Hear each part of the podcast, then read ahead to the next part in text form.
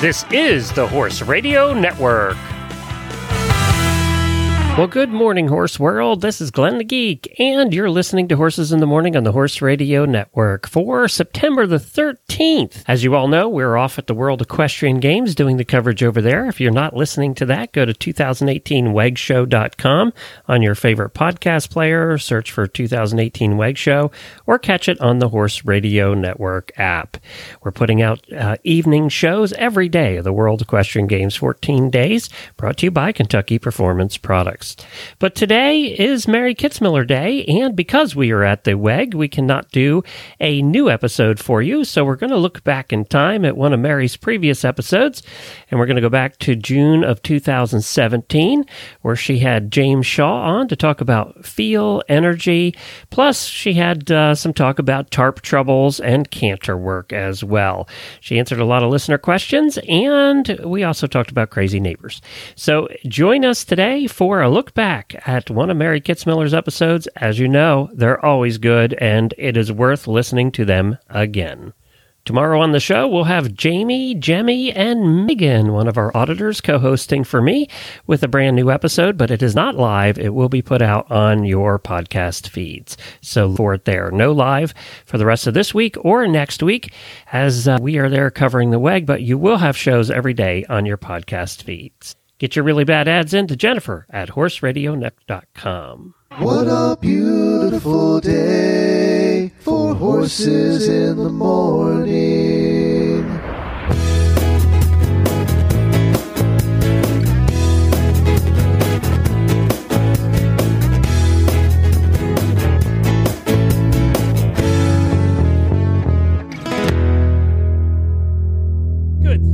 Morning, everybody. I am Glenn the Geek from Ocala, Florida. And I'm Mary Kitzmiller from Kemp, Texas, and you are listening to Horses in the Morning on the Horse Radio Network for June 8th, episode 1713. Today's show is brought to you by Horseware. Good morning, Horse World. What is your favorite day of the week? You never stop learning, you never stop understanding. It's more in depth than just riding a horse. Exciting, knowing that for the rest of my life I could work on this and, and I'll never stop learning.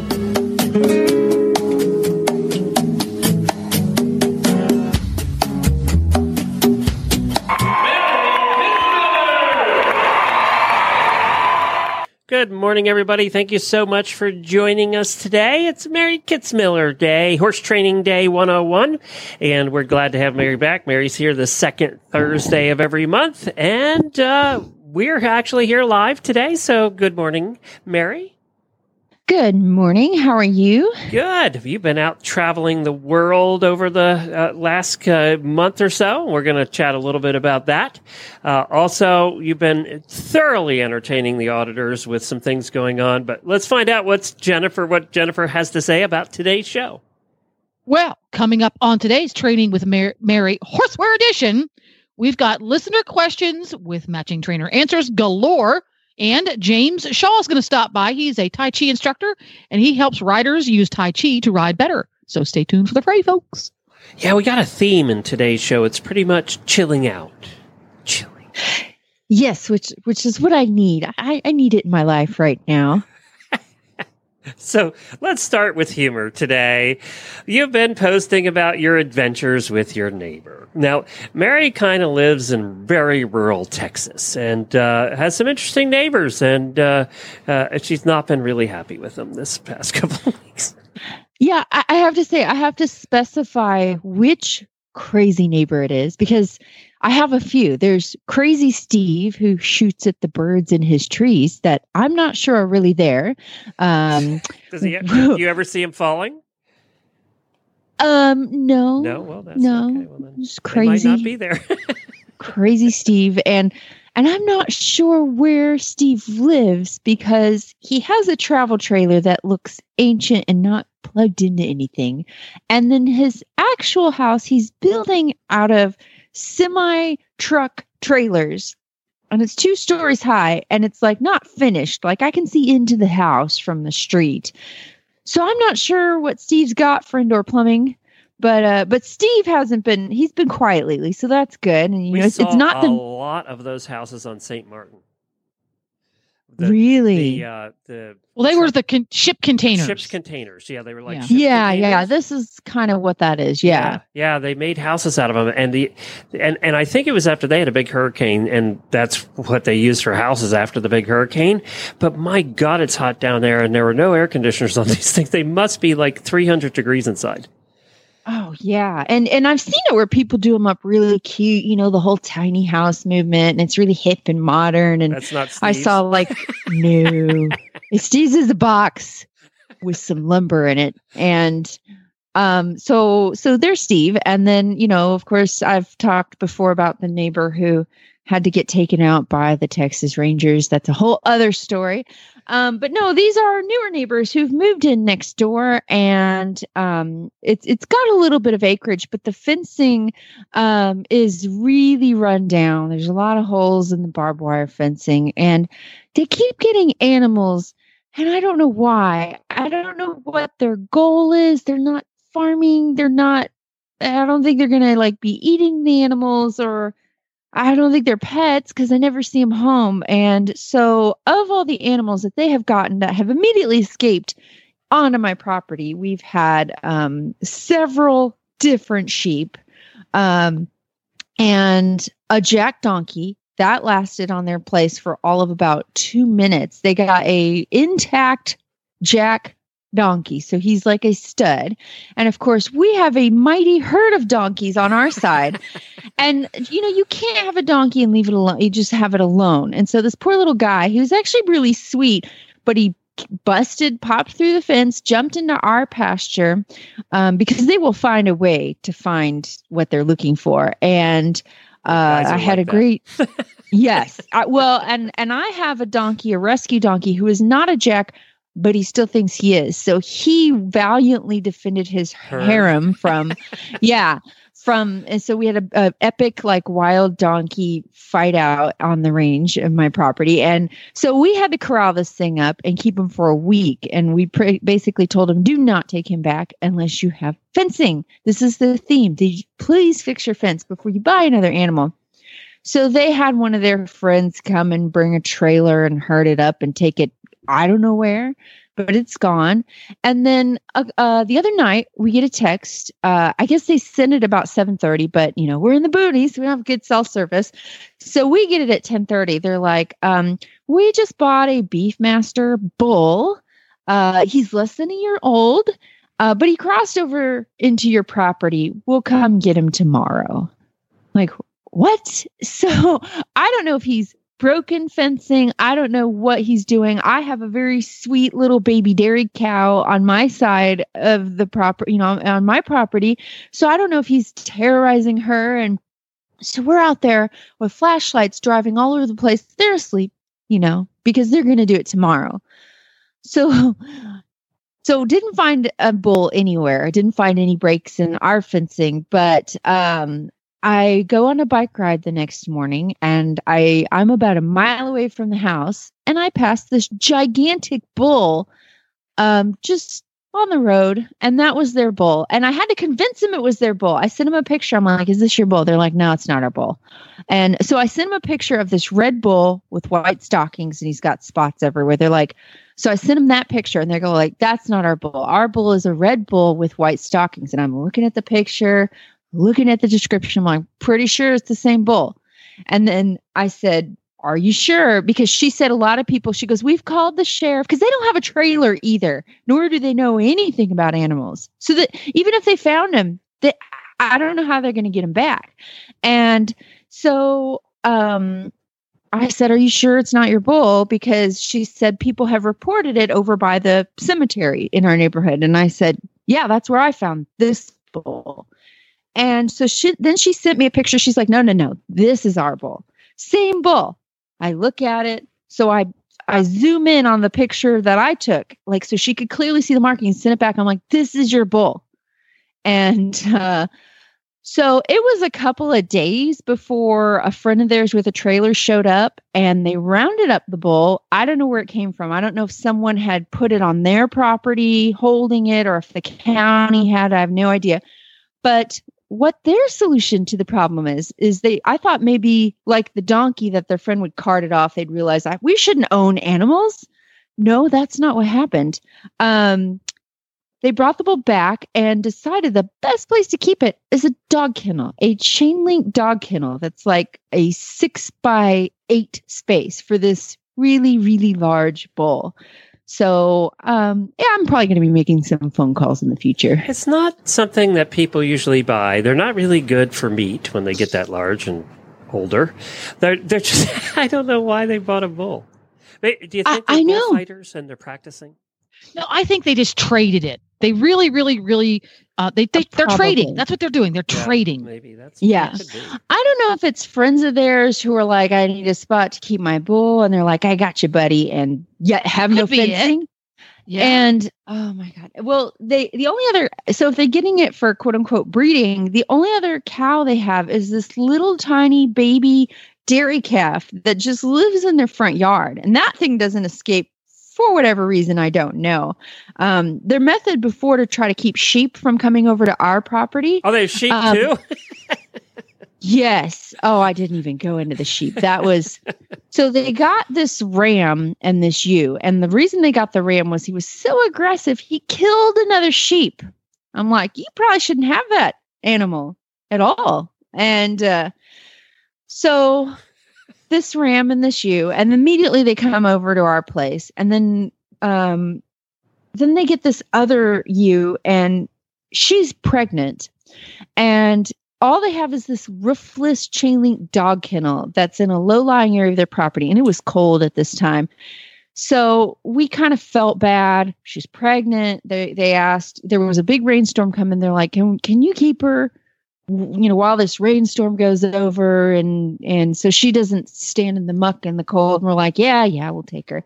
She has her lambs, two of them. And I notice she's not giving them any milk. And I look at her bag and it looks like she has very old mastitis, like so a lot of scar tissue in her in her udder. So she can't give milk to these babies. So then we're bottle feeding these babies every few hours while they're just hanging out in their house. Um and then one day, so I guess he decided to get rid of them. This is so sad.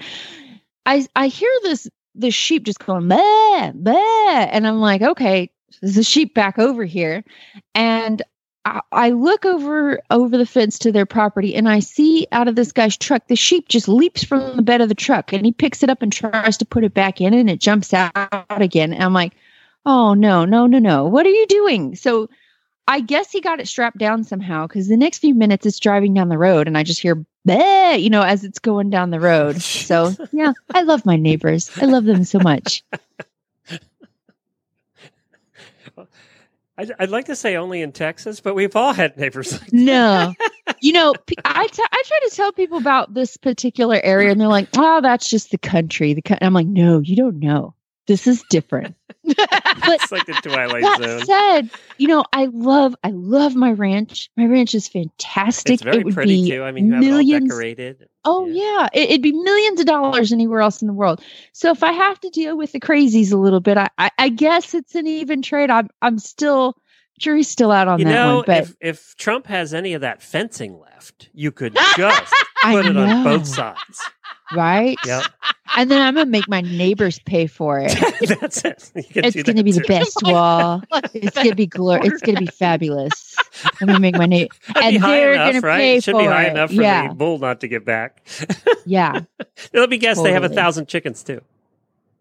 Um, yes, they have chickens and geese that also live in the roofless dog kennel. And then they're they asked us one day, like, have you seen any coyotes around? We're losing a lot of chickens. I'm like, no. Uh, you know, for one, we have a million donkeys, so we don't have coyotes. But two, we put our chickens in a coop. yeah, they did. You know, there's more things that eat chickens than just coyotes. so Yeah, yeah. we have we have a very pretty family of foxes that live in our backyard. Basically, Wow. there's an arena right behind our house, and then right behind that's another field, and they live in the corner of that field, literally hundred yards from us. And it's mama, and it's mom and dad and two kids, and it is so much much fun to see little red foxes playing together. Oh, how they're just like little cats or dogs, you know, playing all the time out there, and uh, they're they're very cool. But I guarantee you, we don't, you know, it's, we, if we No had chickens. chickens, it'd be bad. No chicken. so No chicken. Well, if you did have chickens, I would be more than happy to lend you some guard donkeys. they come up, the foxes come up and drink out of the horses' water bowls outside. oh my gosh, that's awesome. Yeah, it is kind of cute. Um, but anyway, uh, now how are we supposed to switch gears from that into a show about chilling and using your energy to not upset your horse? How are we going to go think- from I think the word we're looking for here is anyway. anyway? Well, there's let's, our do segue. Let's, let's do a transition, and we're going to get to a lot of listener questions. You had a ton of them. We're going to get to those, but I wanted here too because you also got to go to Arizona and you took Guthrie along, and there's been a lot of the longtime listeners that have been asking you about Guthrie. Guthrie was her Road to the Horse horse uh, from what? How many years ago is that now? I think I competed with him in 2015, so I picked him up in 2014. So not that long Well, ago. I- it seems like you've had him forever. Uh, but Yeah. you had what problem? And you were riding Guthrie at this show in Arizona. So I'm assuming that you've at least somewhat uh, waylaid this problem. So tell us about what happened and what the fix was. Oh my gosh. So he's moving better than he's ever moved. But um, so Guthrie's really interesting. And I'm just now realizing that perhaps that he's probably always had his issues since I bought him. Um, so so when I when I got him, um, you know, he's a big buff ranchy quarter horse. And I noticed right off the bat that he uses his tail a lot. Like he kind of swishes his tail, not in a nasty way, but even from the first ride where, you know, everything's cool and we're chill and we're riding for five minutes, he, really uses his tail when he moves forward. And he's always been a really choppy, peg legged mover. But, you know, some some horses just aren't that great at moving. But it wasn't until I was almost through my year of training. I had a year to train him, and then I was going to go to Road to the Horse and compete with him. Um, all of a sudden, he went acutely lame. I couldn't even tell what it was. And we went down this years long rabbit hole, first of trying to figure out what the heck was wrong. Um, it was in his front feet, both front feet. Uh, I've I've tried to rule out laminitis and and foot conformation. I've tried to you know redo his feet. Uh, you know have him re make sure he's trimmed just so. I've had natural trimmers like flown out from states away to come help me work on this horse. Uh, long story short, uh, we find out that it's uh, most people say that the horse has navicular, which is it's sort of a catch-all term for what they now call caudal heel pain, uh, or you know navicular syndrome. Um, so uh, I've done X-ray after X-ray and corrective shoeing after corrective shoeing, and um, very little has made a difference. For Road to the Horse, I was able to get him sound, and this is before I knew we were dealing with navicular issues. Um, we uh, we put some corrective shoeing on him. We injected his coffin joint, and I had him on a mild anti-inflammatory every day, uh, Previcox, and he rode great. And I thought we fixed it. He's done. Like you know, we'll be able to wean him off this corrective shoeing. He's gonna be great. And I, after Road to the Horse, I gave him a long time off. You know, he worked pretty hard, and um, when I brought him back up again, I just could not keep him sound. I could not do it. You know, um, I tried shoeing him every four weeks instead of every six weeks, and just nothing would do it. Finally, I bit the bullet and paid $2,000 and had an MRI done. And that revealed that he had significant changes in his navicular bursa and his navicular bone, and also a lot of soft tissue um, issues. And it was pretty much doom and gloom. Um, you know, the guy there who's like top of his field, MRI vet, said if it was just this issue, you could do this. You could do this surgery. You could do this treatment. If it was just this issue, you could do this. He goes, but he has both. And he pretty much sent me home with like, there's nothing you can do. Um, like it was such a frustrating moment because, uh, you know, I'd say, well, what do I do? I need to put him on stall rest? He's like, nah, just turn him out. You know, it, there was nothing. I had no suggestions for him.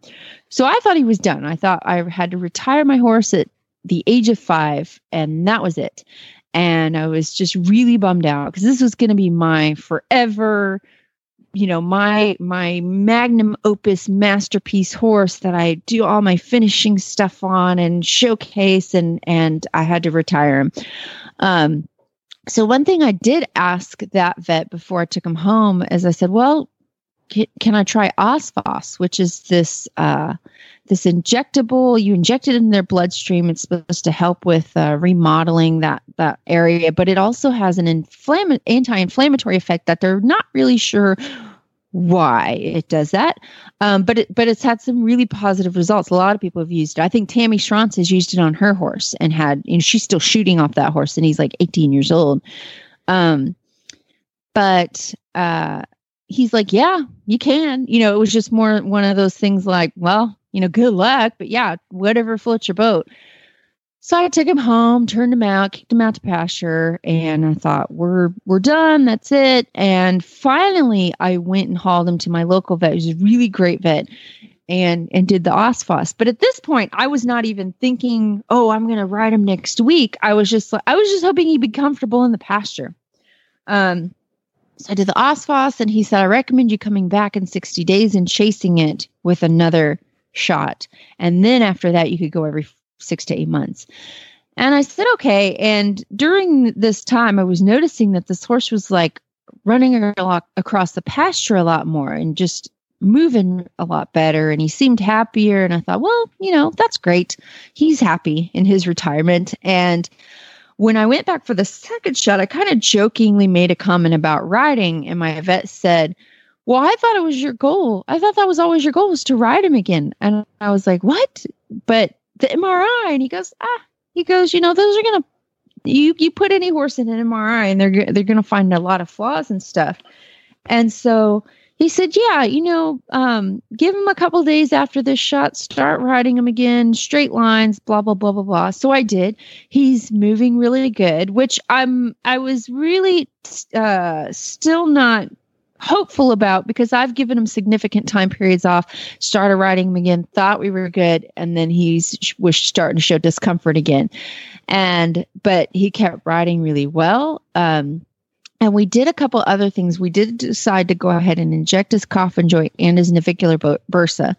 And this horse, it's amazing. He's moving fantastic. I've never had him, and my vet's, you know, my vet's really excited and really happy with it. And last checkup we did, which was a few days ago, he says you could do whatever you want with him.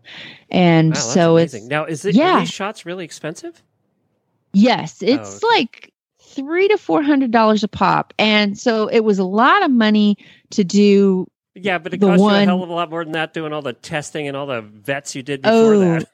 Yeah, if you yeah, had started with that, it would have been a hell of a lot cheaper, right? Exactly, exactly. And you know, it was still pretty new at the time uh that Guthrie first started doing this and I didn't even know that you know that's what we were dealing with. Um but he and, and one thing I've learned about him, I think he's really a jerk. Um he he was out to pasture one day He was always And I- lame. yeah, I think he just felt uncomfortable, and that's why he was so nice before. Because um, he was out to pasture one day, and this Mustang that I have, that is like the sweetest, calmest, most awesome little Mustang, gets along with everyone. Um, that Guthrie has lived with for several years. He just decided he didn't like him, and he started running him all over the pasture like I'm going to murder you, running him down. And I'm just like my mouth, my jaw hit the floor. I'm like, what are you doing? He did this for several minutes. And then at the far corner, he decided he was done. And he came trotting across the diagonal of my pasture just so triumphantly. And he's throwing his front feet out there like a dressage horse. I'm like, man, I think you're really a jerk. And you just haven't felt good before. So that happens. I, I, he might have bucked me off. it's like you bringing know, that horse home from the auction that when the drugs wear off. Oh, yeah.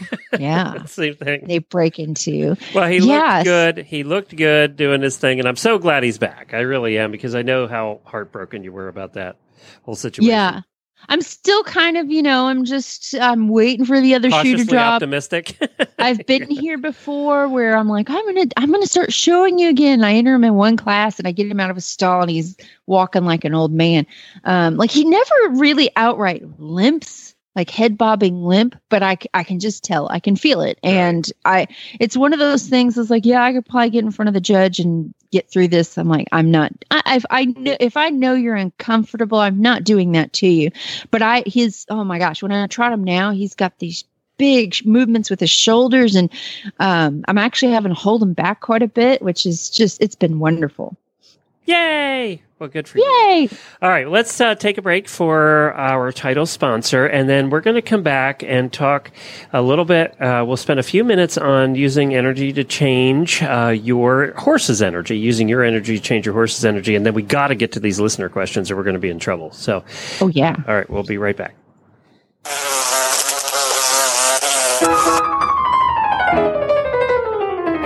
Another long, tough fly season is right around the corner.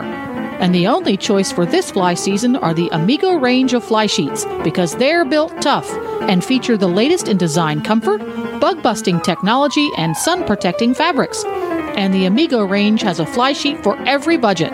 From the Amigo Bug Buster Vamoose with no fly zone to the Amigo Bug Rug Fly Sheet. Find Amigo fly sheets at your local or online retailer, or you can visit horseware.com. That's horseware, H O R S E W A R E dot com.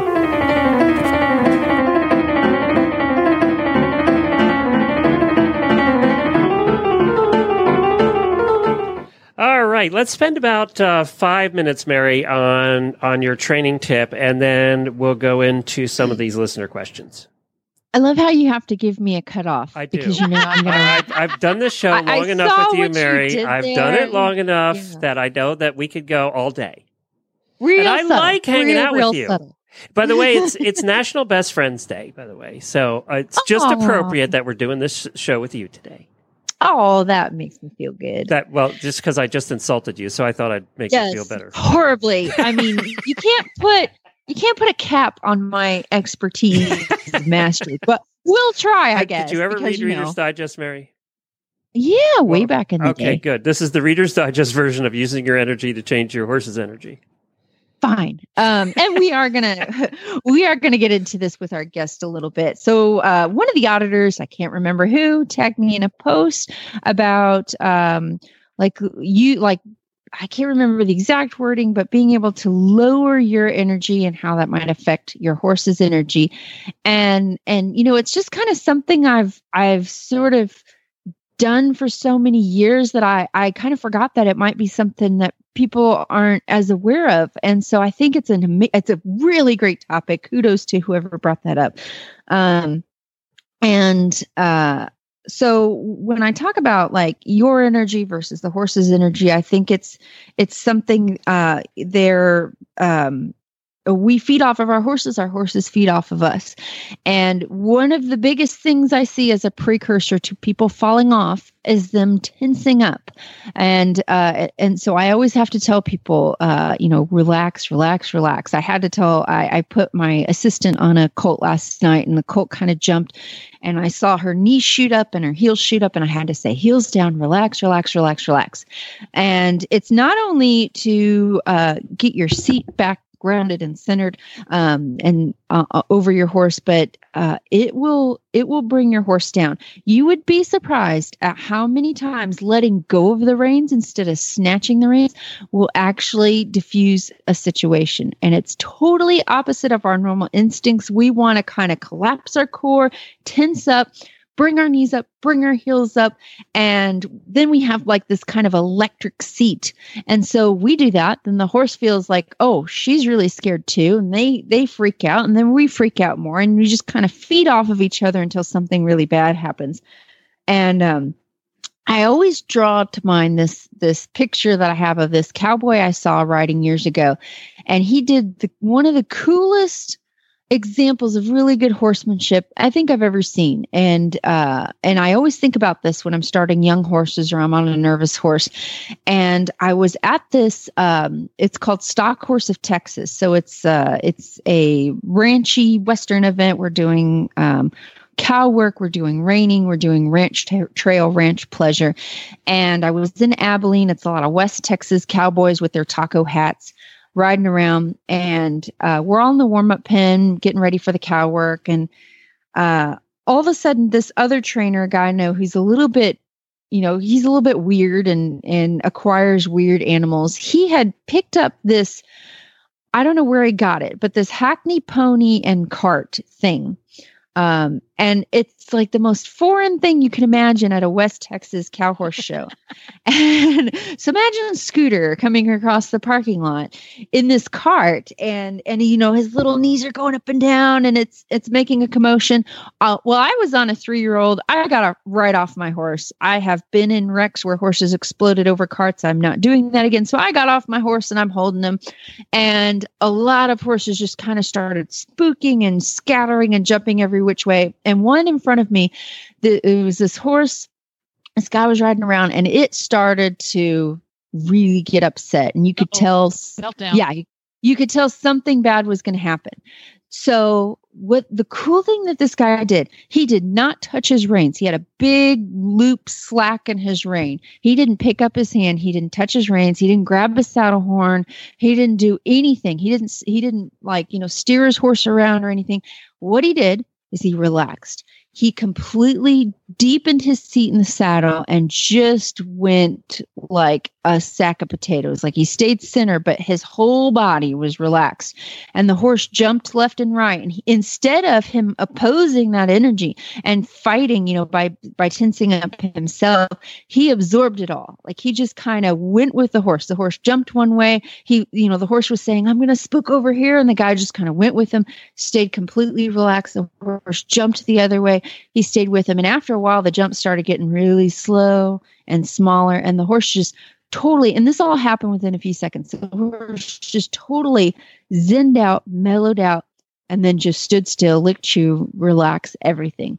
And I Boy, thought, that man, takes years though, because your natural Yeah. reaction is just tense up and try not to die. yeah, or snatch on the rein. Yeah, exactly. Um, yeah, yeah. yeah. And Yeah, because you're holding. kept- That's what you're using to hold on at that point. I mean, for, for most Yeah. people, right? Because it's just your first reaction. well, to grab it when you're falling. stop. Your Yeah. first reaction, or you feel like you're going to fall, your first reaction is to hold on to grab something. so Well, and like, um, so this colt I was putting my assistant on yesterday, um, I was flagging her. So I was the one driving the horse and she's sitting up there and I was having the horse make half turns and, you know, they're, they're feeling the riders weight for the first time. So sometimes they stop and make a turn and they get a little goosey and she kept trying to grab the reins. And I said, you know, a lot of times if you snatch on that horse's face, you will create this energy that makes the horse go straight up or bolt forward. If you let them go, just let it go. Let the reins go. We're in a small pen. They're not going to go anywhere. Even if we were outside, there's an ocean on either side. You will stop eventually. Um, but let them Look go. Yeah, right. That's an There's old an ocean although when my pony bolts, my, Jennifer keeps saying, "Well, you know, he's only going to go so far. He's going to Exactly. tired at some point. You're gonna get a run out of road eventually. yeah, and a lot of times if the horse is scared and we grab that rein and if we grab it the way we're grabbing it like not you know if i feel like i gotta i gotta diffuse the situation bend this horse down i have to tell myself in my head slow slow slow slow slow to pick up quick to release always. So even if my horse is really starting to go i'm going to be efficient with my timing. I want to get it done quickly but i have to have mo- slow movements. I slide my hand down. I might have to pick up firm, but it's all slow, fluid as I can be because the minute I snatch on their mouth, they're going to think they're trapped. And if they don't think they can run, the next thing they do is fight. If you take away flight, they're going to fight. And the fight is I'm going to buck you off, I'm going to spook sideways, I'm going to rear up, I'm going to flip over. So so a lot of times, you know, if you, and you have you, only get this confidence if you've done this a lot. So, you know, it's it's kind of one of those catch 22s, but um a lot of times before I go to pick up, I try to let them have their face and instead of snatching on their face or tensing up, I do the exact opposite of what my body wants to do, and that's relax, relax, relax, relax. Exhale, push those heels down, absorb your horse's energy. Don't fight with them, and uh, it just takes practice and lots of hitting the ground. Unfortunately, most of the time.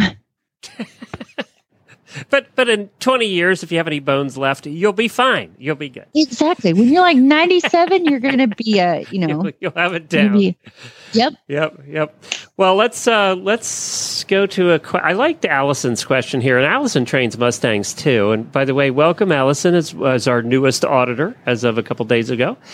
Um, she said, when start, and this is a good question. She said, when starting a young horse, do you worry about leads at the canter in the beginning or just moving forward? My Mustang is just starting under saddle and will not pick up the left lead. Should I try and fix it now or just work on forward movement? Any exercises to help get him the correct lead?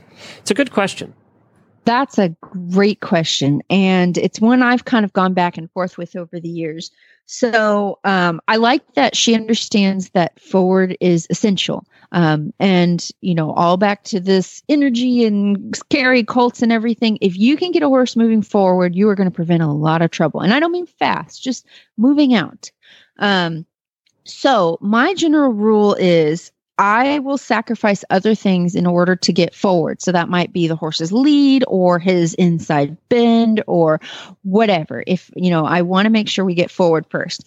That said, the way I used to start colts, I would not care about their leads for like 30 days. Cause in my mind, well, you know, for those first 30 days, they're not going to know what hip control is or advanced hip control that it takes to set, you know, I'm not going to be able to pick up that shoulder with that inside let leg rein and and do all this and that the other. So I'm not going to teach them leads. And I used to let them lope around on whatever lead they wanted to. Well, when it came time to, I put enough body control on that horse and I'd say, okay, we're going to work on leads. It was always a huge fight. I always had one lead I couldn't get.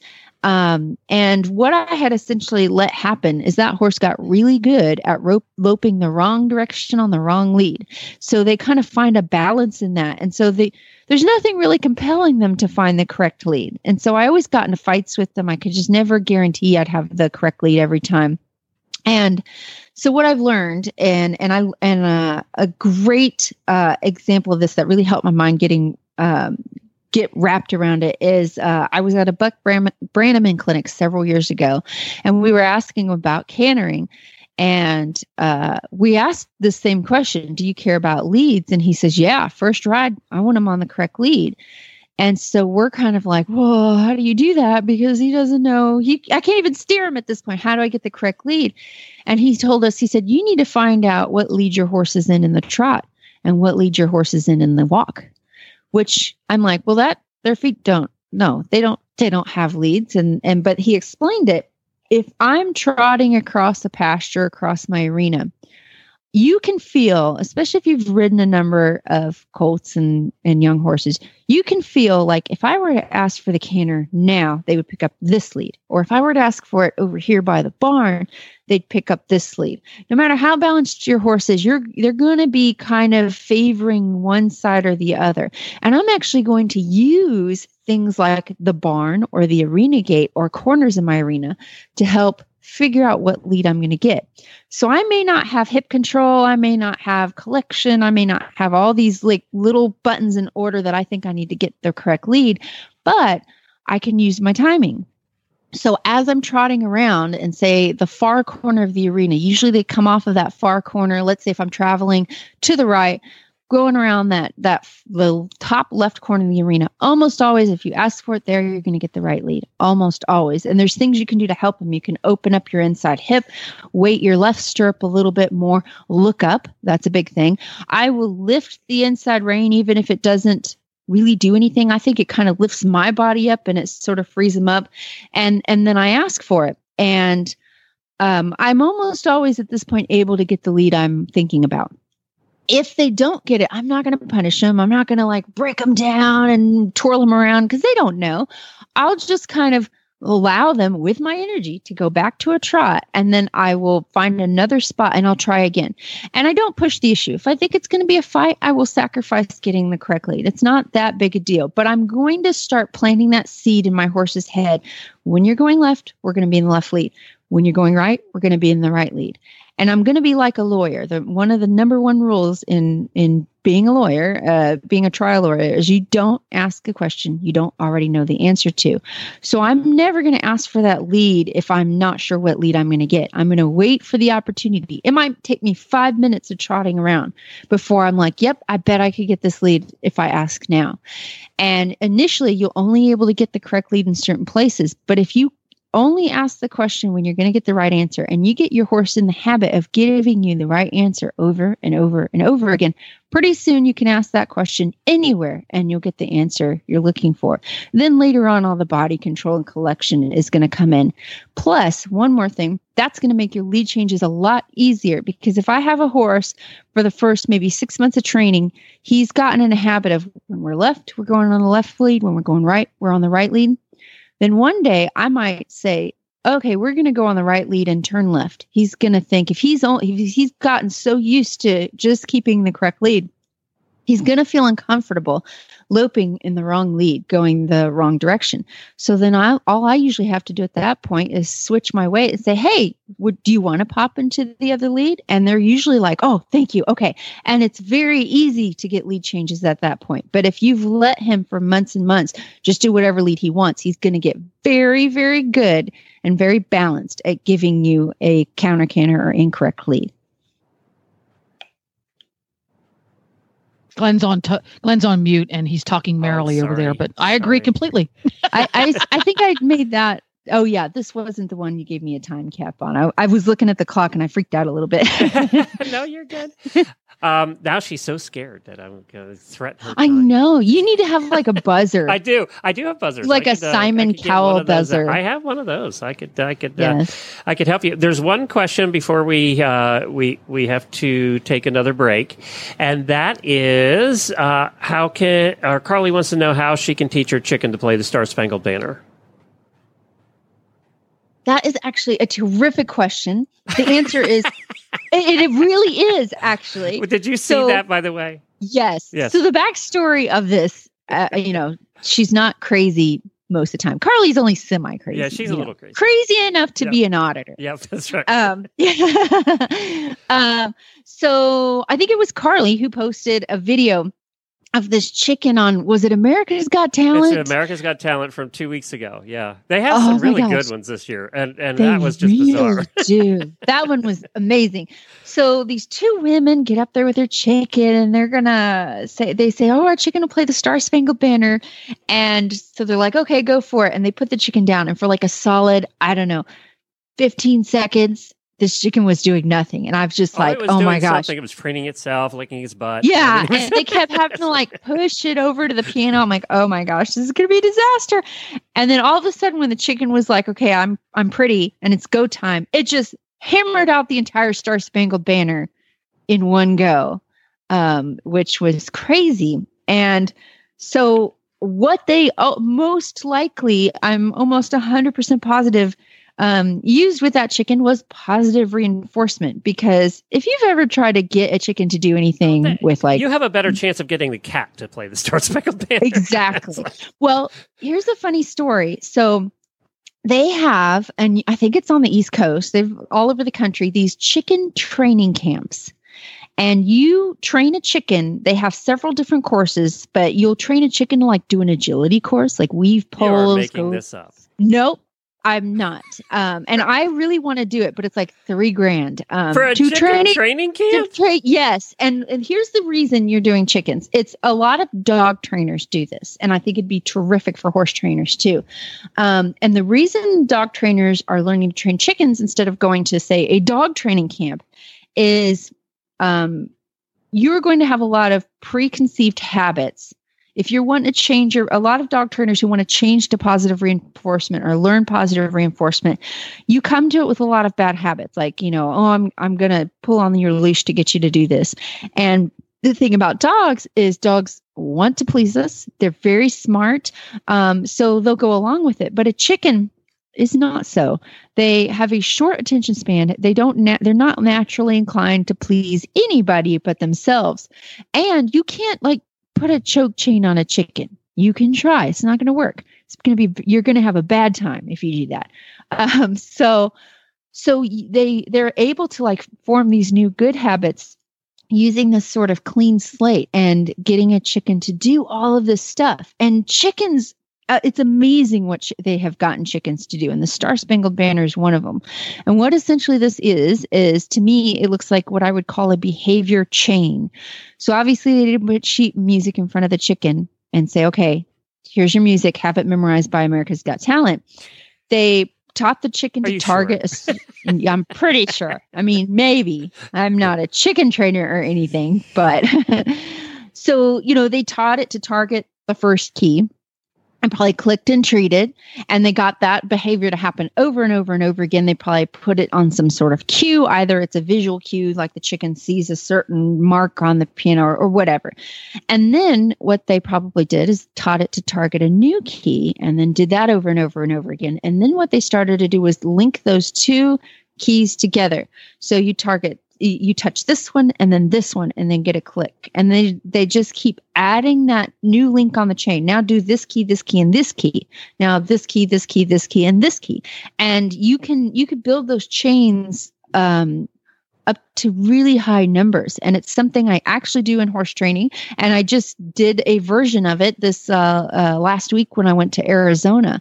Um so uh you know uh, you can train a horse to do this behavior, then two behaviors, then three behaviors, all in a row for one click um, and one food reward. It's pretty cool. So yes, totally possible. Here And, I thought uh, this uh, that you were just going to say I don't know how they did that, but you actually came up with a training solution for it. Oh yeah, yeah. You know, Totally the thing possible. is, and we talked about this with Jamie the other day chickens, we had chickens. Everybody's had chickens, knows this. Chickens find 85 ways to die prematurely. They Yes. must be keeping this chicken in like a gold cage, uh, completely immune from other chickens and any wrap. outside influences to, so that this chicken can make it to the finals. 'Cause What I would do is have many, many backup chickens. yeah, Yes. you better have something. I think that's And the key. Can they use a backup chicken? I don't know. You know, I don't know who's That's gonna the know. actual contestant right there. yeah, so- who's gonna know? Uh, yeah, I, I, I think this was going to be good for ratings for America. Yes. Do you think Simon just drools when when when an act like that that he knows is going to fail actually works, and he goes, "Oh God, this is going to go so viral." They just pray for Oh, this. yeah. Yeah. The, the only thing I'm not uh, that would really impress me is if that chick- chicken had more than one song in his repertoire. Well, we're going to find out when the chicken comes back. Oh my gosh. See, what they should have done is say he's going to play Twinkle Twinkle Little Star and then Mary Had a Little Lamb and like all those songs that have the same melody and no one would be the wiser. oh, that's true. Look at you, musical Yes. talented Mary, I'm picking so- up on that. Oh, did I not tell you I played clarinet for 6 years? You know, my mom and dad met playing clarinet in the band. We were married for, Aw. for like 40 years after that.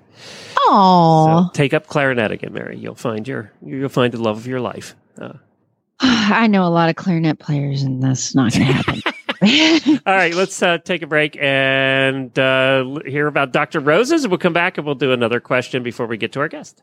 Well, speaking of comfortable and focused, uh, one of our really valued sponsors on the monthly Training with Mary Kitzmiller show is Total Saddle Fit, and they make the shoulder relief cinch.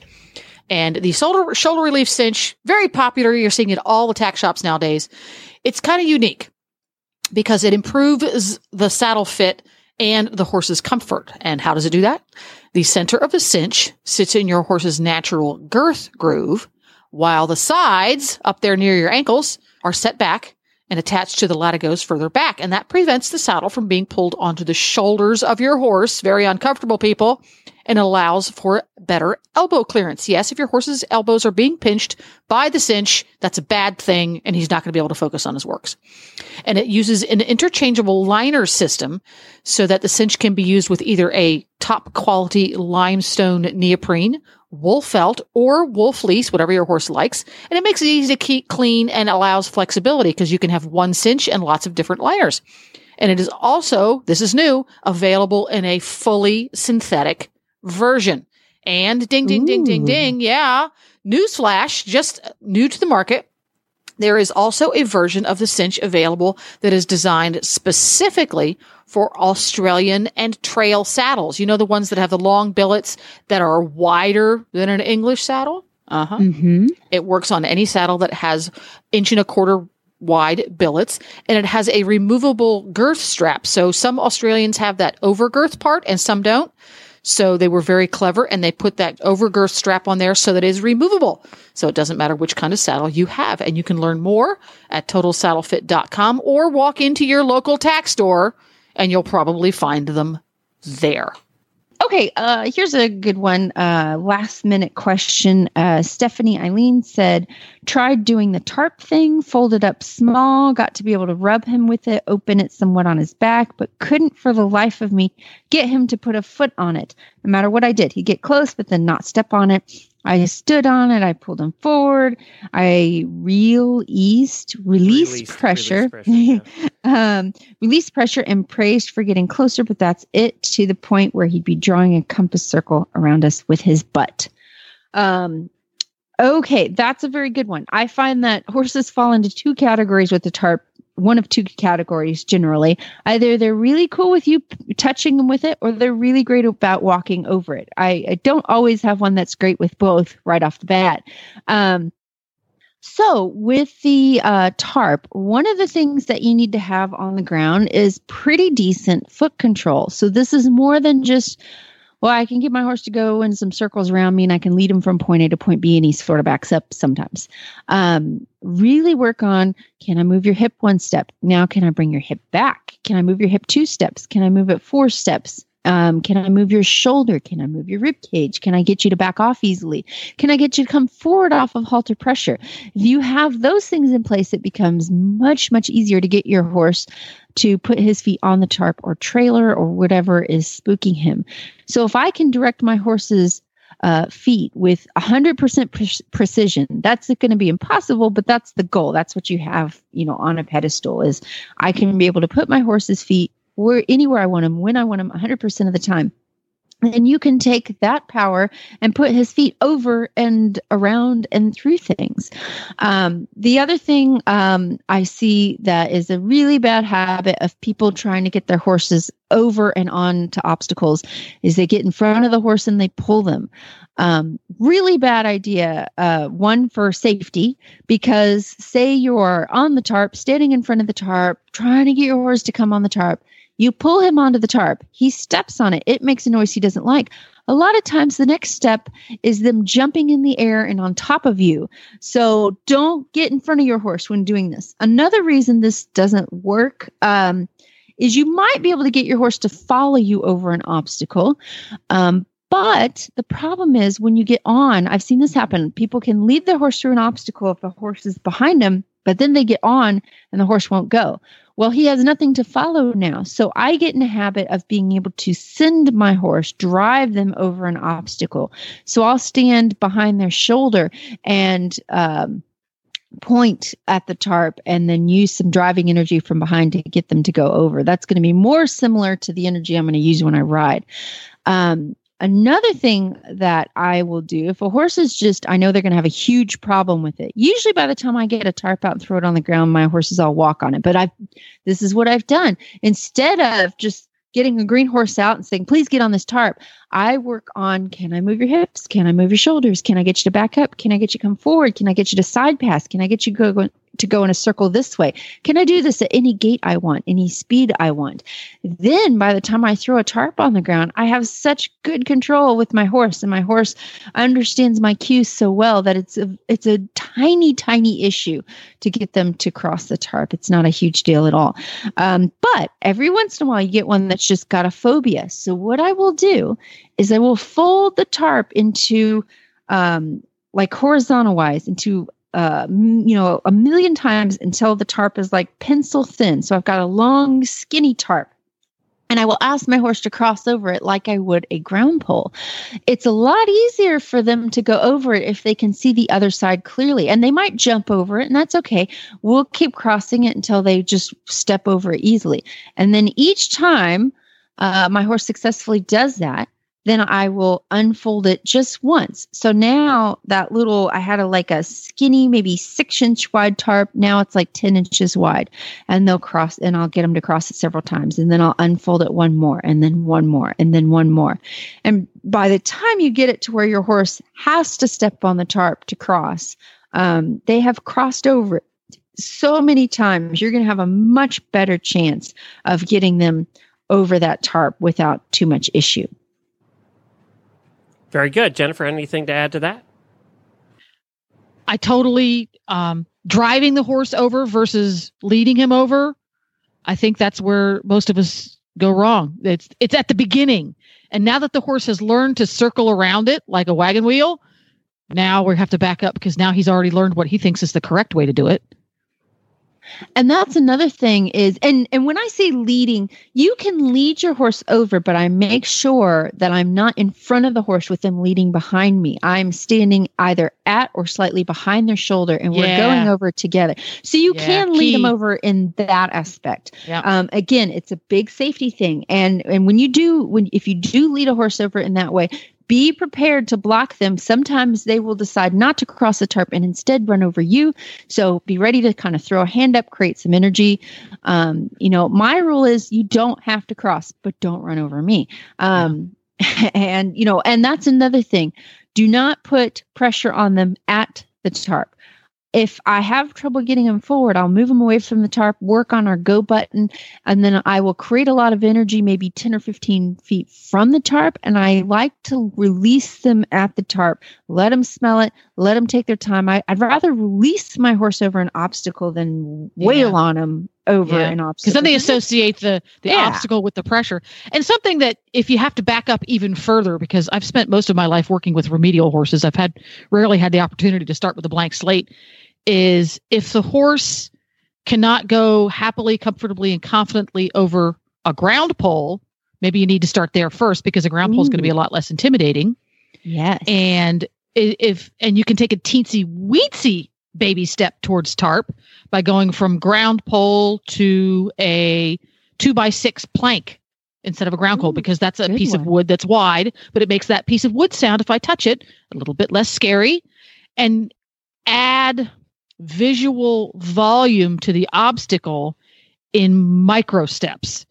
And that might be of of good use if you have a horse that's in that remedial phase of tarp. He's already started you know this is the way i deal with tarp and now you have to back up a little bit. You can also buy a, I have one of these, it's yellow, but it's a canvas tarp.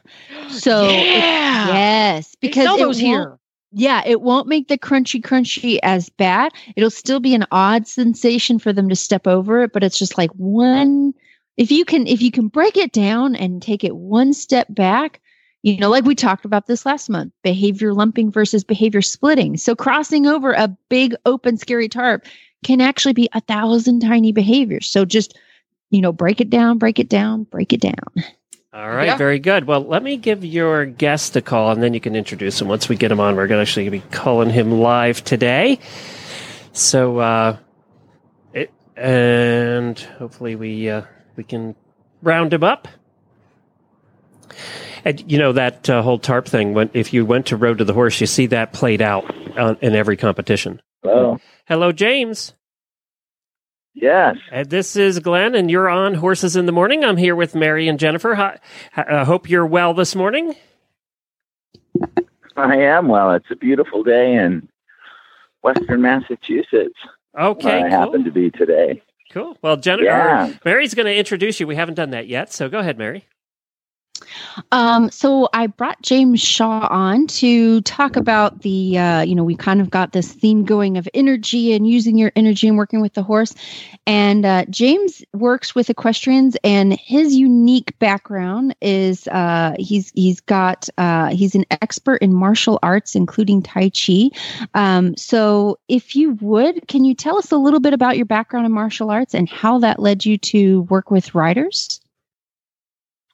Sure. Um, first of all, I um, I um, I uh, I don't consider myself an expert. I am a lifelong student, and uh, I always think the minute I become an expert, I'm no longer a student. Um, however, um, I have a lot of experience. So um, I first started um, in martial arts back in '83, and it was more of a um, kind of a spiritual quest, if you will. Um, there was just something missing in my life that I thought um, that I thought this uh, kind of mystic kung fu uh, stuff that I'd seen on TV would uh, would would be the missing link. So basically, I studied um, a kung fu system where they did Tai Chi and and a, a harder style, we would call it, uh, of kung fu. And I was most of my time was spent um, at what we would call a kung fu temple because it was a spiritual. Uh, you know, we looked at uh, the, the mental, emotional, spiritual side as much as the physical side of the art. Um, it was a healing art. It was taught as a healing art and a fighting art. And that's where the Tai Chi came in. There was a tremendous amount of um, uh, Chinese medicine involved with with um, Tai Chi. So I spent 15 years there, and that was in Long Beach, California. Um, and I was there, you know, for the most part, about six days a week, six hours a day. So I completely dedicated my life to learning and then being able to teach this um, system of kung fu. And like so many things, the master kind of became a guru and wasn't really teaching anymore, and it was more about business. So I, I, I had to leave. And when I left, uh, which I thought was a horrible thing to happen in my life, which turned out to be the best thing that ever happened in my life. Um, when I left, I met a little Chinese lady. I say little because she was tiny, um, and I was much much bigger, stronger, and faster than she was. And um, she she taught um, Tai Chi, and um, I had heard that she was a phenomenal teacher. So I went to her, and she um, well, the first thing that she said to me was, You have some of the best bad habits I've ever seen. And I'm not going to be able to, to teach you because people don't change these bad habits. She said, You've perfected them over 15 years. Um, and I think I started crying. Uh, not really, but I was just distraught. And um, I finally convinced her if she could at least show me what the bad habits were, um, and, and then if I couldn't change them, you know, I understood, but I did. And everything that she taught me um, and flowed back into what I learned at this other school. And it's those lessons, it's those techniques um, that I that I use to work with riders. Um, there are some things that, you know, in my previous school, I thought I knew because I understood the philosophy and I could tell you what the application of the philosophy was. But in my body, I'd never really developed the ability because I was still using force against force. I wasn't receiving the force of the opponent, if you will, um, the energy, if you will um, and letting it uh, move through my body into the earth and then redirecting it. Um, and that, um, yeah, that that subject right there is is uh, what I think is really amazing because uh, I've I've read on your website you're talking about force and against force, and um, I wondered if that was a concept that was more specific to Tai Chi than other martial arts, and it's something that when I read that exact force against force term, I thought, oh my gosh, this is with the horses. This is like one of the biggest problems and it's and it's something i have to overcome of uh and we talked about this a little bit earlier about when my horse um decides to spook or bolt or buck i tend to instead of just sort of absorbing that or yielding to it i, I tend to fight back. I want to grab on my horse's face and i just mm. wanted to point that out. I thought that was a really interesting point and and definitely a cool relationship between horsemanship and, and martial arts yeah, and it's it's you know I um my experience is is that even most Tai Chi that we're going to learn um, does not really under the you know it's it, it's like the teachers don't necessarily understand, you know, what it means to receive and redirect force. They they don't know it in their physical body. They certainly know it intellectually. They certainly know that I you do this and I do this, you know, like the techniques. But um, just like riding, there's you know, in the area that I'm visiting this week, um, there are 100 riding instructors in a 20 mile radius, but they're not all, you know, and they all teach riding, but they don't all teach it the same. So um, the martial art, while yes, there are some martial arts that we are vested in using force against force, and all that means to me is if you if you do choose the path of force against force, then you have to be bigger, faster, and stronger than the force you're opposing or else you wear down very quickly. And in riding, you know, that force is a, is the power of a horse. And, you know, I'm a big, strong guy, but the smallest mini is bigger, faster, and stronger than I am. You know, so let alone another, uh, you know, um, a horse that we would ride. So that, um, to me, it, it's um, it's really important to understand for, for clarity, for long term clarity, that the first two forces that I define, because we have to define it, otherwise, um, you know, it's it could be a misunderstanding of force or energy. So the first two forces are the power of the horse that's created when the hind feet push into the earth and the earth pushes back. And i think they call it earth resonance force and you know uh, that's what pushes back. It's that force that we get to receive through our sit bones. Hopefully that force we remove the blocks in our body and that force carries through our skeleton and eventually back to the horse and the force of gravity. So we look at those two forces and when you control those two forces um, it, it, actually seems quite magical because it, it's you know a horse that's never moved this way all of a sudden moves this way effortlessly. And i think that's the for me the you know and they're all words you know it's not anybody can use the word effortless but when you get in line with these two forces gravity and the power of the horse things become effortless because there's no separation between you and the horse. And again, like I said, that's very that could be very philosophical and it'd be a nice title for a book, but the techniques and the applications and the, the development of the ability to apply these principles um, is where the, the, true difference comes in. And I don't know it, if um, um I don't know if this relates, but um, one of the things that I've always kind of, it's been a word that's floated around horsemanship, and a lot of people use it, and I think a lot of people misunderstand it, is feel. And you've got people like Ray Hunt who talk about a feel, following a feel, and you've got to use feel and timing and and all of this. And it's something that I've always felt um, I've always had a uh, I've always had a certain feeling about can't put it into words. It's almost tangible and and almost like you were saying it's it's almost magical. And then I had someone ask me, "Well, what is feel like? Define it for me." And I totally could mm-hmm. not do that. And I was wondering if that was something that you've come across. Do you do you uh, have a concept of your own of feel that you can define, put into words for people to understand? And does that relate to all of this that we're talking about? Absolutely. Absolutely. Um, I love that you think about feel that way.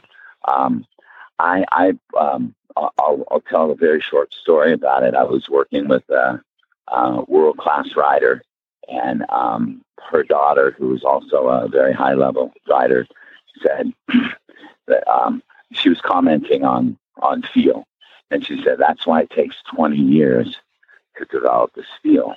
Now, I had just started working with riders, and I'd come out of this working with this um, phenomenal, her name is Wen Mei Yu, um, Tai Chi teacher.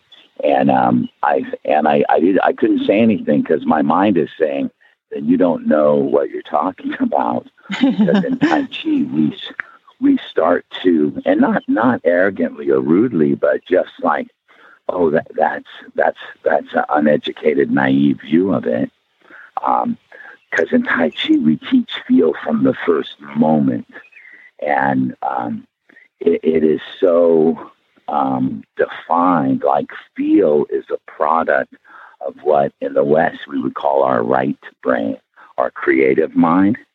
That that's where I mean, there been studies that that will show the brain firing, you know, um, fantastically on the right side when you engage in these exercises to to create field, if you will. So, and the Chinese call it the Yi mind, Y I, Yi mind, which is is is maybe roughly translated spirit mind. So the left brain that would like to figure feel out and make a, a mathematical formula for it. If we're doing that, we, we, we, we're not even in the right part of the house, right, to find it. So, yeah, feeling sensitivity can be developed, but it first starts with an expanded awareness of ourselves.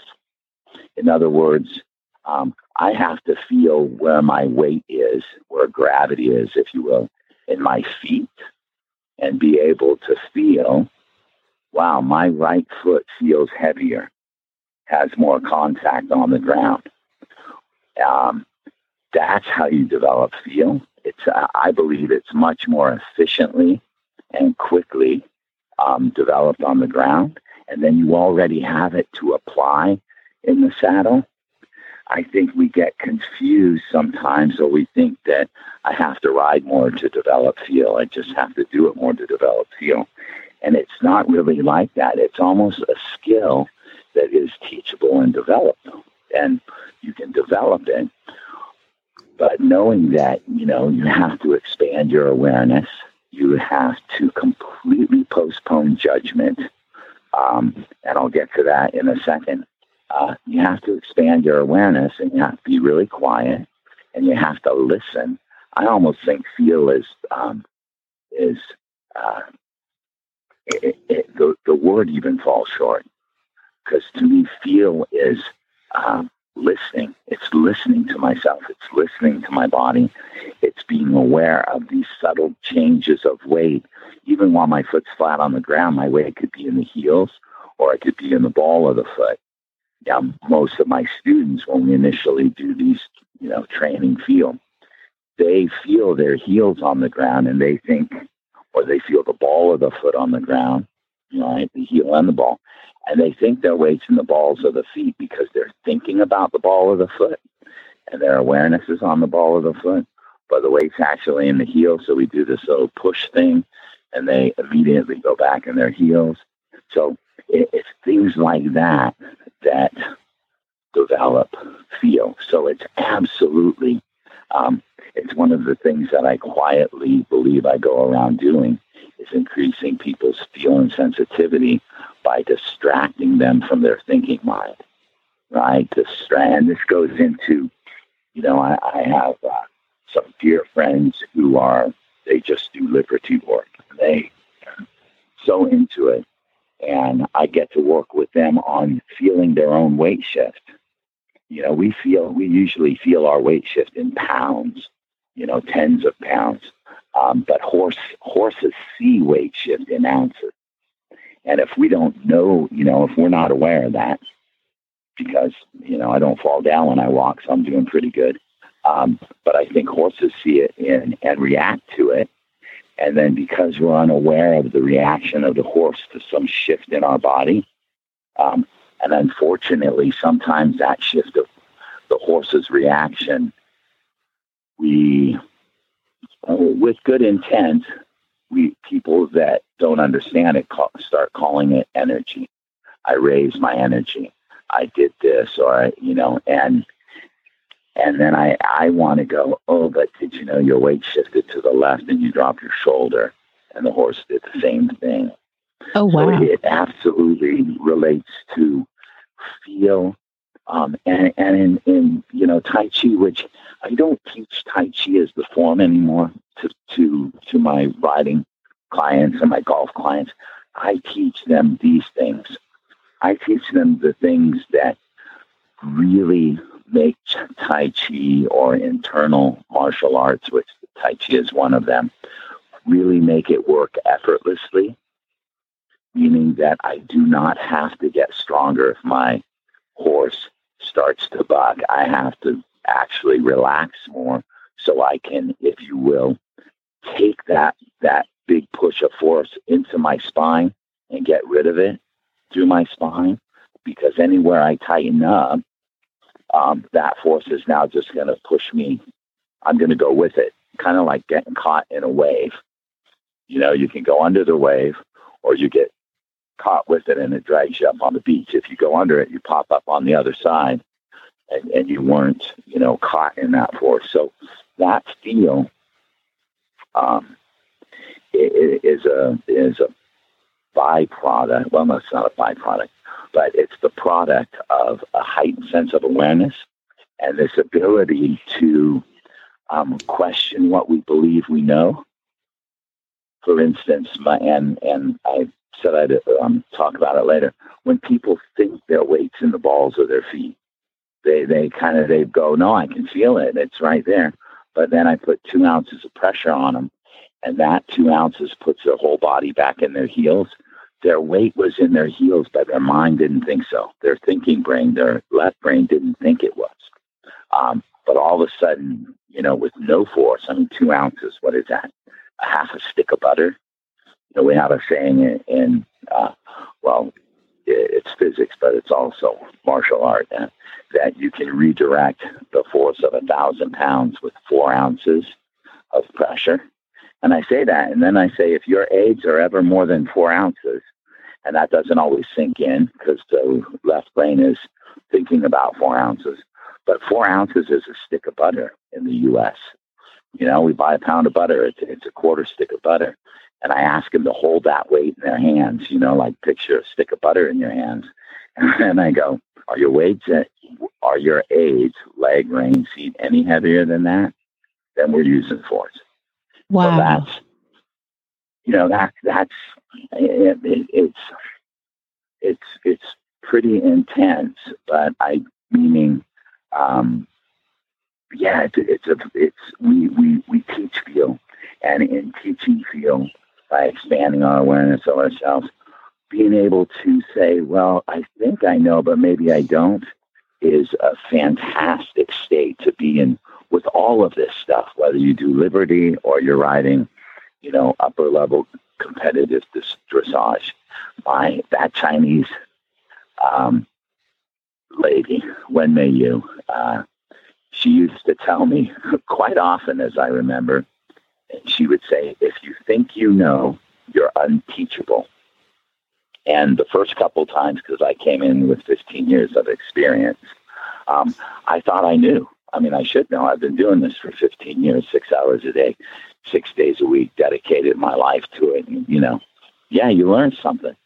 Um, but she was saying that what I learned was not the whole truth, you know, but I believed it was.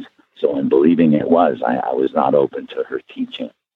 And uh, it's very funny because she told me that uh, uh, for a long time. And after um, after a few months, I thought, you know, she she was 68, so she was 70 um, by the time we were getting into the depth of this training. And I thought she's getting old. And it's either her favorite saying or she forgot. She told me, "If you think you know, you're unteachable." Last week, so one day I walked out and I went, oh my God. Every time she's telling me, she's observing that I think I know what she's talking about, there, but I but I don't really, and I'm unteachable. So that's a huge lesson that I try to, you know, just instill in people because most of the folks I work with, um, they have they've ridden for years before they get to me. Once in a while, I get people who have just, but you know, I'm not really a, a riding instructor. You know, I'm not a, I don't consider myself, uh, we'll put it this way, you know, I don't start people riding, and I'm not a horse trainer. I, I, I kind of train people, And I just happen to train them in the saddle to deal with this force greater than themselves, gravity and the horse. But I don't. Um, so what I'm saying is that the people that come to me and the folks that are probably listening, you know, they're they've already achieved a, a, a really high level and a depth of knowledge in what they do, and it's you know the, the uh, that can actually be an anchor that slows us down or drags us holding on to an idea that we think we know. Instead of being open open minded and go maybe i don't really know what and you were so perfect when you said it. When you tried to define feel you know if you can't define feel it's like well maybe maybe maybe i don't know that as much as i thought about it yeah and you you know um, Oh yeah, and and I've had a few moments of this uh, horse training. You know, I, I, had been training for several years, and I thought, you know, I'm pretty darn good. And and I had a guy, uh, a very good trainer, ask me. Um, he was asking a group of us at a clinic. He said, uh, "Well, tell me what happens when the horse is cantering." And it took me a few seconds to kind of like I had to kind of almost put my hands out and like oh yeah this foot does this and and he just looked at me he's you're a horse trainer and you can't explain this so you don't really know and and so i had to really you know sit back and think oh my gosh that's a that's kind of a basic concept that i've been riding a canter for years and years and years but i didn't really know what one was and and uh, so I, yeah. I, I think as a horse trainer you definitely uh, or, or anything that you've been doing for a while you hit those moments of course the the moment you're the, you're most confident is when you learn a little like in the very beginning you learn a little and um, uh, you know, it's it's what I call being at the top of Mount Stupid. You know, that's when your confidence is really high, and you think you know everything, and then all of a sudden you're hit with the weight of all that you don't know, and you shoot all the way down, and then you slowly build your confidence back up over time. But yes, and and and that feel question, someone just because because most of most people in in my circle of horsemanship this whole natural horsemanship movement and they sort of revere mm-hmm.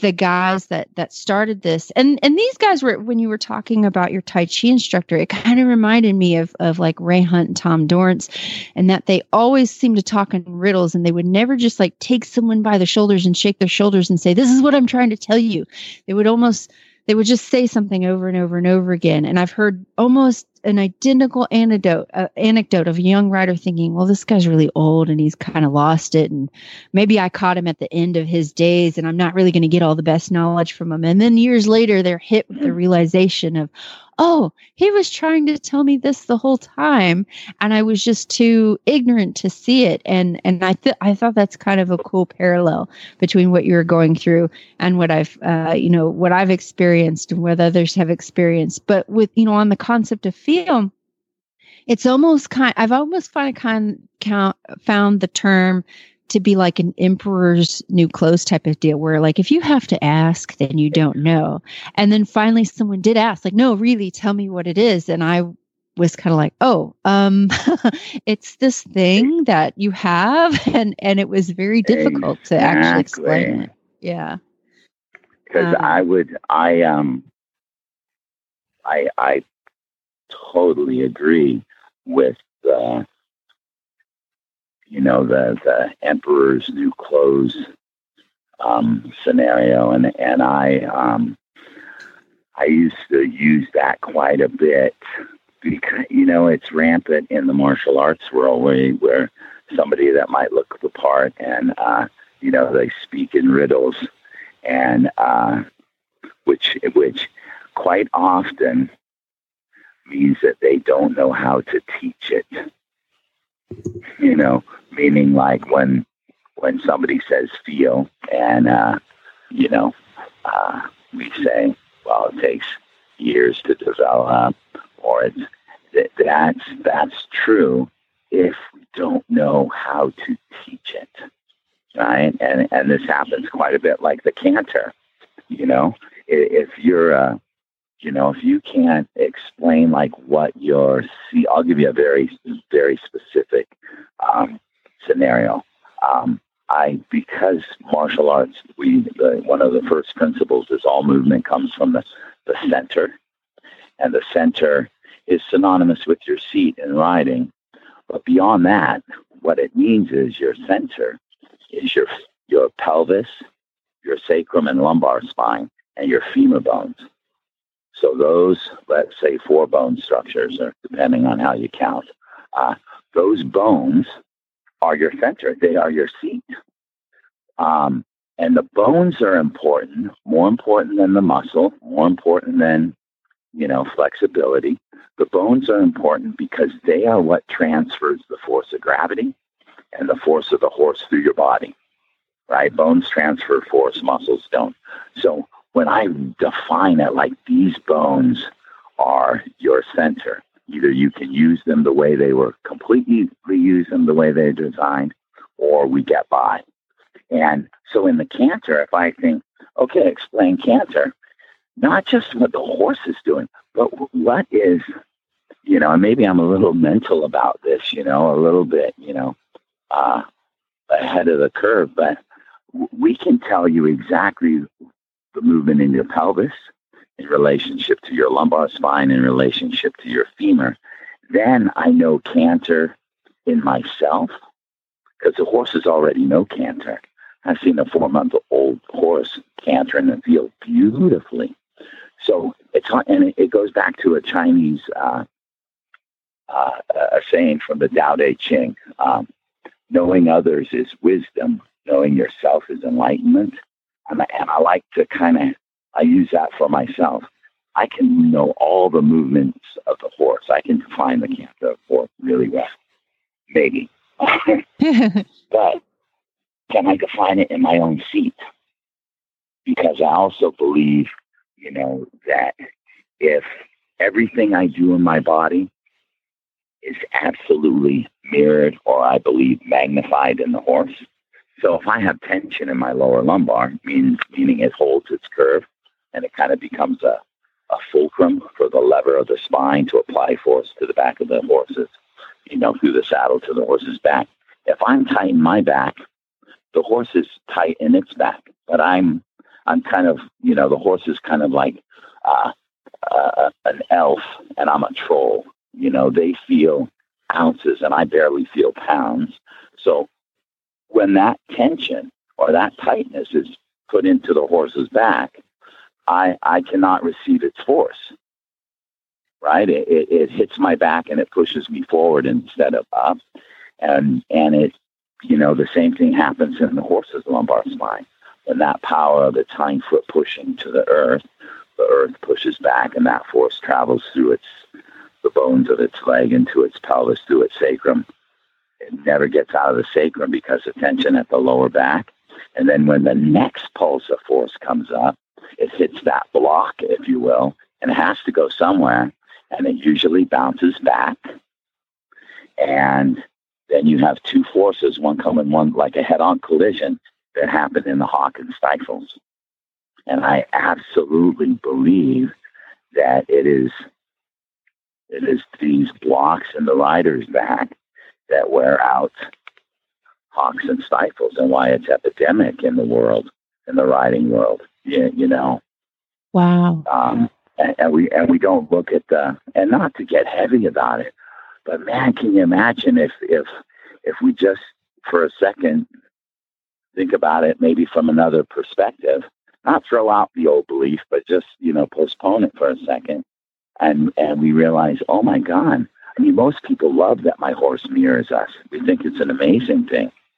And uh, I remember teaching a group of uh, uh, um, British Horse Society fellows um, uh, a couple years ago, and I was saying how you know they uh, they love horses. They kind of tolerate people, and everybody smiled like, "Yeah, I'd much rather deal with horses than people."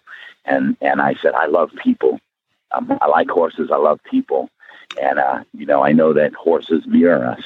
And they all smiled, and I said, "And it should terrify you, because Oh, what we don't know about because what we don't know about ourselves gets mirrored in the horse, and and then because we don't know it's coming from us, we think it's the horse. Wow. So we spend time trying to get to know the horse. Sorry, I know that was a long story to make. Oh, not a problem. Um, and hopefully, it's you know it's you know, um, I love the natural horsemanship movement. I love the ancient classic. I, I love riding in itself. Um, and I think with with you know this the the genius of this ancient you know Chinese art, and it's not just Chinese. Every old culture probably has this you know knowledge somewhere, but it's not it's not common knowledge. And I hate to have to run in. effort. We're gonna uh, we're gonna have to jump in here. We I are know fresh out of time, but it's been a fantastic Oh my God. conversation. And um, if if people would like to start learning more about this and uh, and find some good resources on on some of the concepts you're talking about, where can we find you? they can uh, find me at ridefromwithin.com. So ridefromwithin.com is my website. Um, the, the website's being kind of upgraded, so it says it's being worked on, but it's still fully functional. Um, they can email me at james at ride from within. And on the website, they can find my calendar. Uh, I teach all over the world, so we can, you know, plenty of opportunity to come meet me. And um, there's on YouTube, if you, uh, there's a lot of these concepts and techniques explained that um, you can see in action. Yeah, because I always say the horses prove my work, not not Wonderful. me. And we will Yeah. post those links online on the website. And uh, I want to thank you so Thank much you for so coming much. on. Giz definitely gave me a lot to Great think about. pleasure. So I'm really excited to put some concepts into action. Thanks, James. Fantastic. Thank you so much. Well, and we have run out of time. Uh, thank you so much for joining us again on this Mary Kitzmiller episode of Horses in the Morning. You can find all of Mary's past episodes. We actually redesigned the Horses in the Morning website. If you go there and scroll down, you're going to see all the monthly episodes, or, and you'll see Mary's logo there. Just click on it, and it brings you to all her past episodes, all in order there. So we've added that to the website. So if you want to go back and take a listen, you can do that. Of course, uh, you can find Mary's uh, website at marykitzmiller.com or you can find me on Facebook at Mary Kitzmiller Horsemanship. And uh, I noticed that there's all kinds of stuff going on in your store. Where where is the best place for people to find all the cool products that you and your mom do? Because I noticed you, you had something yesterday too. Yeah, as of now, it's best to contact me on Facebook. We're still just getting back into town and trying to figure out where the heck I'm going to sell this stuff online. Most of it we sell at shows and horse expos and stuff. So I'm trying to You find a to new home online. for it. Our listeners like to buy it. Okay, You okay. I'm thinking done. of trying Amazon. I know one of these days when I'm not rounding up neighbor cows. they want to buy your stuff. It's a problem. I, you know, okay. it's a good problem. So, uh, nice problem to have. Yep. So check check that out at marykitzmiller.com. And we'll be back tomorrow. J- send your really bad ads into Jennifer at horseradionetwork.com. And uh, she would love to get your ads so we can do 'em, uh, play them tomorrow on the show. Either play them or read them tomorrow on the show. You can record them yourself. You get double credits for that. And we have lots of great prizes this month as well. So we'll see you tomorrow for the Friday version. Thank you, Mary. All right, thanks. And you would think I would be queued up with the closing music. Oh, there it is.